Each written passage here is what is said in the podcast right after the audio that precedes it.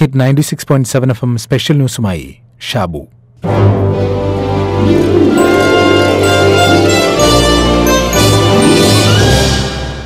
National geographic മാഗസിന്റെ ജനുവരി ലക്കത്തിൽ how viruses shape our world എന്നൊരു ലേഖനമുണ്ട് അനവധി രോഗങ്ങളുടെ വാഹകരെന്നും മരണത്തിന്റെ വ്യാപാരി എന്നുമൊക്കെ വിളിച്ച് വൈറസിനെ ഭയപ്പാടോടെ നോക്കുമ്പോൾ തന്നെ വൈറസുകൾ മഹാത്ഭുതങ്ങൾ കാണിക്കുന്നു എന്നാണ് ആ ലേഖനം പറയുന്നത്.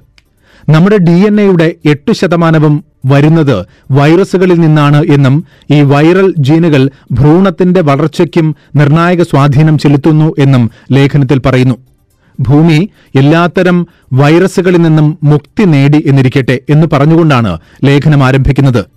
നമ്മുടെ കയ്യിൽ ഒരു മന്ത്രവടിയുണ്ടെന്നും അത് വീശുമ്പോൾ വൈറസുകളെല്ലാം അപ്രത്യക്ഷമാകുന്നു എന്നും കരുതുക. റാബിസ് വൈറസ് പോയി. പ്രതിവർഷം അൻപത്തൊൻപതിനായിരം പേരെ കൊല്ലുന്ന പേപ്പട്ടി വിഷബാധയെക്കുറിച്ച് ഇനി ഭയപ്പെടേണ്ടതില്ല.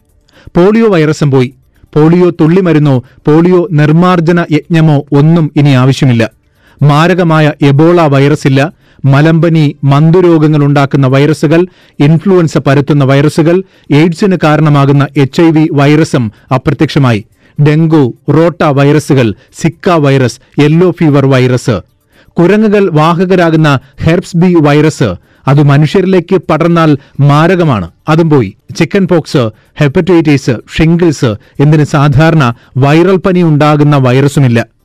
രണ്ടായിരത്തി മൂന്നിൽ ലോകത്തെ ഞെട്ടിച്ച സാർസ് വൈറസ് എന്തിന് ഇന്ന് ലോകത്തെ ഭയപ്പെടുത്തിക്കൊണ്ടിരിക്കുന്ന കോവിഡ് പത്തൊൻപതിന് കാരണമായ സാർസ് കോവി ടു വൈറസ് അഥവാ കൊറോണ വൈറസും മാന്ത്രിക വടി വീശിയ ഉടൻ അപ്രത്യക്ഷമായി.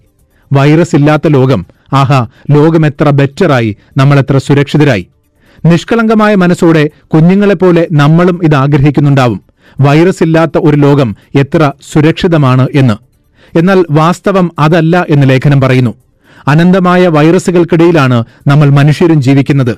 അടി കാണാത്തത്ര അഗാധമായ കടൽ പോലെ എന്തിന് എണ്ണിയെടുക്കാൻ കഴിയാത്തത്ര വൈറസുകളെ ഉൾക്കൊള്ളുന്നതാണ് നമ്മുടെ സമുദ്രങ്ങൾ. സസ്തനികൾ ഏതാണ്ട് മൂന്ന് ലക്ഷത്തി ഇരുപതിനായിരത്തോളം വൈറസുകളെ ക്യാരി ചെയ്യുന്നുണ്ട്.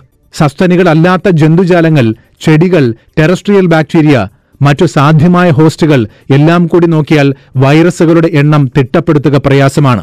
ഇതിൽ പലതും അഡാപ്റ്റീവ് ബെനിഫിറ്റ് ഉള്ളവയാണ് എന്നുകൂടി ലേഖനം പറയുന്നുണ്ട്. ആരെയും ഉപദ്രവിക്കാത്തവ.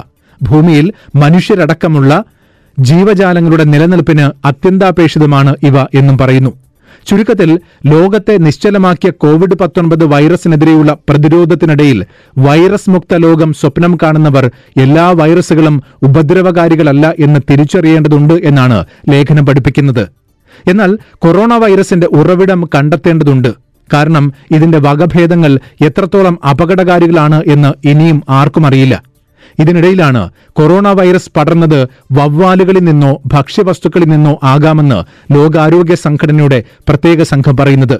ഓർക്കുക നേരത്തെ പറഞ്ഞതുപോലെ സസ്തനികളായിട്ടുള്ള വവ്വാലുകൾ എത്ര ലക്ഷത്തിലധികമാണ് വൈറസുകളെ ക്യാരി ചെയ്യുന്നത്.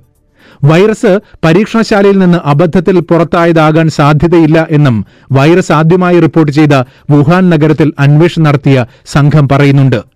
വുഹാനിലെ ലാബിൽ നിന്നാണ് വൈറസ് പടർന്നത് എന്ന ആരോപണങ്ങളെ വിദഗ്ധ സംഘം തള്ളുന്നു.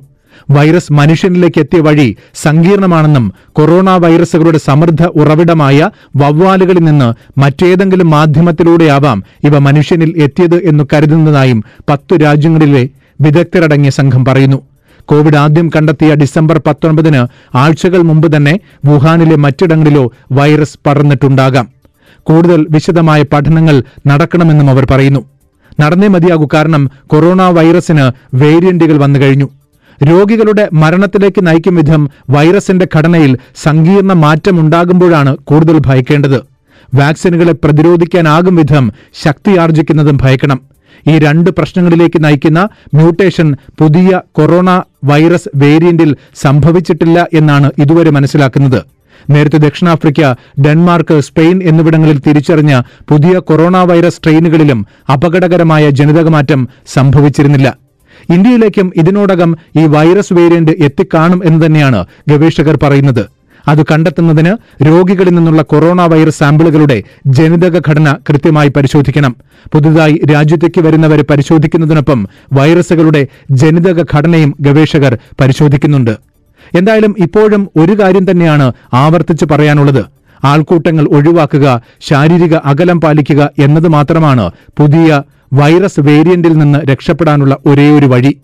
വാക്സിൻ എടുത്തു എന്ന് നമ്മൾ അഭിമാനത്തോടുകൂടി പറയുമ്പോൾ പോലും പുറത്തേക്കിറങ്ങുമ്പോൾ മാസ്കും സാനിറ്റൈസറും നിർബന്ധമായും ഉപയോഗിക്കണം. സ്വയം സ്വീകരിക്കുന്ന മുൻകരുതലുകൾക്കൊപ്പം ആരോഗ്യവകുപ്പ് നിർദ്ദേശിക്കുന്ന കാര്യങ്ങൾ അനുസരിക്കുകയും വേണം.